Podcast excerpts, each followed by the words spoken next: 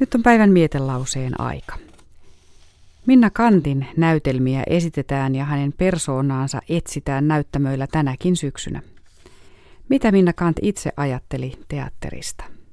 Minna Kant kirjoitti näytelmiensä ohella paljon lehtikirjoituksia ja nyt luen katkelman kirjoituksesta teatterin merkityksestä kansallisessa sivistystyössä.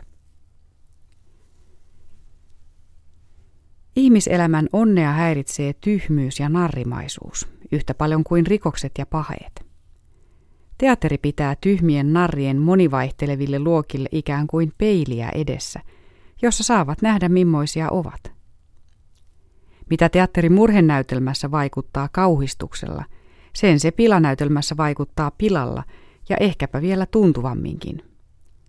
Sillä pila ja halveksiminen koskee ihmisen ylpeyttä tuntuvammin kuin kauhistus ja pelko hänen omaa tuntoansa kiristää.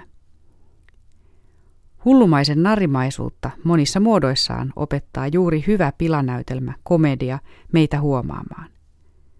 Se tekee meidän mielemme, tuntomme hienommaksi, terävämmäksi sitä havaitsemaan. Ystävämme sallimme ehkä tehdä meille muistutuksia pahoista tavoistamme, mutta jos hän pilallisesti meille nauraa, niin tuskin voimme sitä hänelle antaa anteeksi. Näyttämön ainoastaan sallimme nauraa meidän heikkouksillemme, kun se säästää meidän arkatuntoisuuttamme, eikä tahdo syyllisien narrien nimiä julkaista.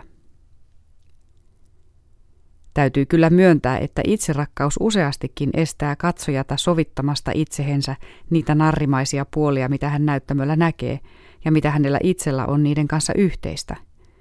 Täytyy myöntää, että katsojissa on niin tunnoltaan tylsistyneitä, paatuneita, että näytelmän paras vaikutus menee hukkaan. Mutta onko sillä sanottu, että teatteri ei mitään ole ihmisissä vaikuttanut niiden paheiden leviämistä vastaan? Ei suinkaan. Jos kohta sillä ei olekaan niin mahtavaa vaikutusvoimaa, että saisi juurtuneet, niin sanoaksemme luonnoksi muuttuneet paheet ihmisistä eriämään, niin onhan sekin jo suuri ansio, että se huomauttaa niille, jotka niiden pauloihin vielä eivät ole takertuneet, mitä laatua ne ovat, mitä seurauksia niillä ihmiselämässä on, minkälaisilla vehkeillä ja verkoilla ne koettavat ihmistä kietoa.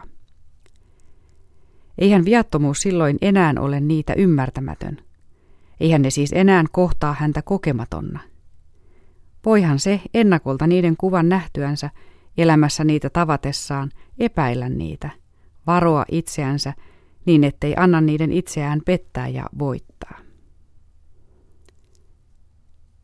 Päivän mietelausena oli katkelma Minna Kantin kirjoituksesta teatterin merkityksestä kansallisessa sivistystyössä. Kirjoitus julkaistiin Päijänne-lehdessä vuonna 1878.